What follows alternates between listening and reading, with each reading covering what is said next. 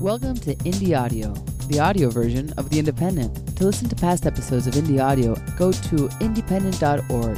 That's I N D Y P E N D E N T dot O R G. If you like what you hear, please help support The Indypendent by going to our webpage and donating or becoming a subscriber. Hi, this is Steve Wishnia from The Indypendent, and I'm reading my article. Said my article called "Antidote for a Broken System: Medicare for All Gains Support." It's a moral issue. Representative Debbie Dingell, Democrat of Michigan, declared outside the Capitol on February 27th. Isn't it time? She and Representative Pramila uh, Jayapal, Democrat of Washington, were leading a rally to announce the introduction of H.R. 1384, the Medicare for All Act of 2019. The odds are virtually nil that the bill would pass the Republican majority Senate or not get vetoed by Donald Trump. But if it were enacted, it would create a system far more comprehensive than Medicare. Every individual who is a resident of the United States is entitled to benefits for health care services under this act, the bill states the legislation would expand Medicare to all Americans within two years. And unlike Medicare, which covers only about 80% of medical expenses, would have no copayments, no insurance premiums, or deductibles for either medical care or prescription drugs. It would cover dental, vision, and mental health care, and would also include long term care for the elderly and disabled, with a preference for in home care rather than putting people in nursing homes, Jayapal said. We are the only major country that does not guarantee health care, she told the crowd. We don't want you to spend hours on the phone with insurance companies, go to a doctor or hospital and be told it's out of network, and then get hit with a $20,000 bill. The bill would eliminate most private insurance, forbidding companies from offering coverage that duplicated Medicare. The system would also negotiate with pharmaceutical companies to bring prices down, which Medicare is currently forbidden to do. Among the world's universal health care systems, the Medicare model is closest to those in Canada, Taiwan, and South Korea. The government, the single payer, pays the bulk of the bills to private providers. The United Kingdom, Sweden, and Denmark have a more socialist system in which most hospitals are government owned and most doctors' employees on salary. Germany, France, and Israel provide care through a network of private but tightly regulated nonprofit insurance companies. Germany's dates back to Chancellor Otto von Bismarck's regime in the 1880s. They are paid for by a mix of public funds and contributions from employers and workers that varies from country to country. People can also buy private insurance to cover additional services.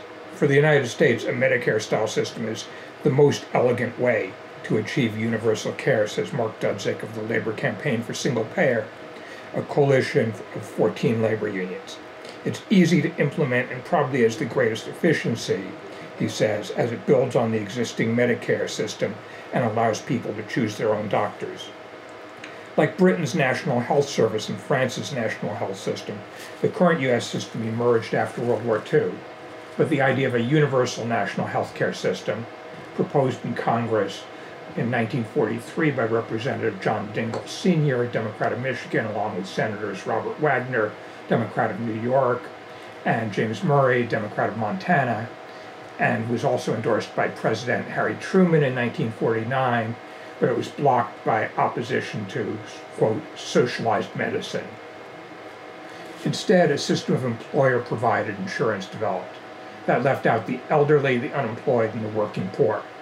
Those gaps were partially filled by Medicare and Medicaid, enacted in 1965 and 66, although President Lyndon Johnson's original intent that Medicaid cover the lower working class got wiped out by the Vietnam War, and the 1997 Children's Health Insurance Program, which covered some low income children. Representative John Dingell Jr., John Dingell Sr.'s son, and Debbie Dingell's late husband regularly introduced single payer bills during his 59 years in the House. More recently, Representative John Conyers, also from the Detroit area, began sponsoring H.R. 676, which would have set up a single payer system in 2003, and Senator Bernie Sanders made it a core issue of his 2016 presidential campaign. The 120 page Jayapal Dingell bill fleshes out the concept. Meanwhile, the Affordable Care Act, signed into law by President Barack Obama in 2010, expanded Medicaid to cover the working poor and made buying health insurance semi compulsory with subsidies for those who couldn't afford the full cost. But his partial success made clear where, where it fell short. The United States still spends close to twice as much of its gross domestic product on health care as countries such as France. Private insurance's administration and profits consume 18 to 20 percent of its spending, compared with 2 to 3 percent for Medicare, says Dr. Oliver Fein, chair of the New York Metro chapter of Physicians for a National Health Program. There are still about 28 million people with no health insurance and more than 40 million underinsured, people whose plans have such high deductibles and co-payments that they can't get care. Almost two-thirds of personal bankruptcy, personal bankruptcies in the United States are because of medical bills, and three-fourths of those people actually had insurance, says Fein. Ironically, Obamacare attacked the most comprehensive insurance plans by levying a 40% tax on coverage deemed too costly, although that surcharge has been delayed from 2018 to 2022. The for profit system is the root of the problem, Fein adds. In order to sell their plans to employers at the lowest cost, he explains, insurance companies have to erect barriers to using care co payments, deductibles, narrow networks that include a limited number of health providers, and requiring prior approval for all but the most basic care. Andy Brodock of Michigan told the Capitol rally that after his late wife was diagnosed with stage 4 cancer at the age of 28, she lost her insurance after she got too sick to work. When he was able to get her coverage, she missed chemo- chemotherapy because she was arguing with the insurance company about whether it would pay for it. Taking away the link between employment and healthcare would be, quote, a huge liberation for both employers and workers, says Dudzik. Insurance is a major expense for employers that provide it. Richard Master, the CEO of MCS Industries, a Pennsylvania based picture frame manufacturer, told the Capitol rally that his company's premiums averaged $13,500 a year per employee. Dudzik rejects the argument that eliminating private insurance would hurt people who like their current plans. My experience is that people hate their insurance companies, he says. The only thing hate, they hate more is the fear of going without insurance. In any case, he adds, the current system denies most people security.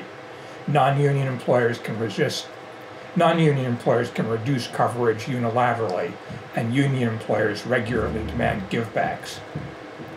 Healthcare has been an issue in every collective bargaining contract I have seen in the last two decades, American Federation of Teachers President Randi Weingarten said at the Capitol rally. The Medicare for All Act has more than 100 co sponsors, all Democrats. It faces opposition from Republicans who are ideologically opposed to the government providing for the general welfare and insurance and pharmaceutical companies who would lose billions of dollars. It will also likely face indifference from centrist Democrats who contend it's a politically unachievable ideal. They offer options such as giving people between 50 and 64 the option of buying into Medicare, but that would not cost that much less per month than private insurance nor help younger people. A majority of Americans are fed up with incremental tweaks to the current broken system. National Nurses United head Bonnie Castillo said in a statement February 26th. Representative Jayapal told the Capitol rally that given the scale of our health crisis, bold changes are needed to, quote, tackle the deep sickness in our for profit system. The free market simply doesn't work in healthcare where not purchasing a product that costs too much can be life threatening, Fein argues. Quote, using price transparency as a way to control costs is not a feasible idea, not in medicine, he says. Therapeutic decisions shouldn't be made on the basis of cost. Doctors, not patients, are usually the ones who make those decisions, and especially in emergency situations, he adds. Physicians for a national health program would also like to see the government buy out for profit providers such as hospitals and nursing homes. The evidence is that they really do provide inferior care, he says. The odds of getting Medicare for all passed may be nil in the current Congress, says Fein, but that could change after the 2020 election. In 1962 and 63, he notes, no one thought Medicare would be passed. We're going to see enormous resistance, he adds, So there's going to have to be a really strong popular movement.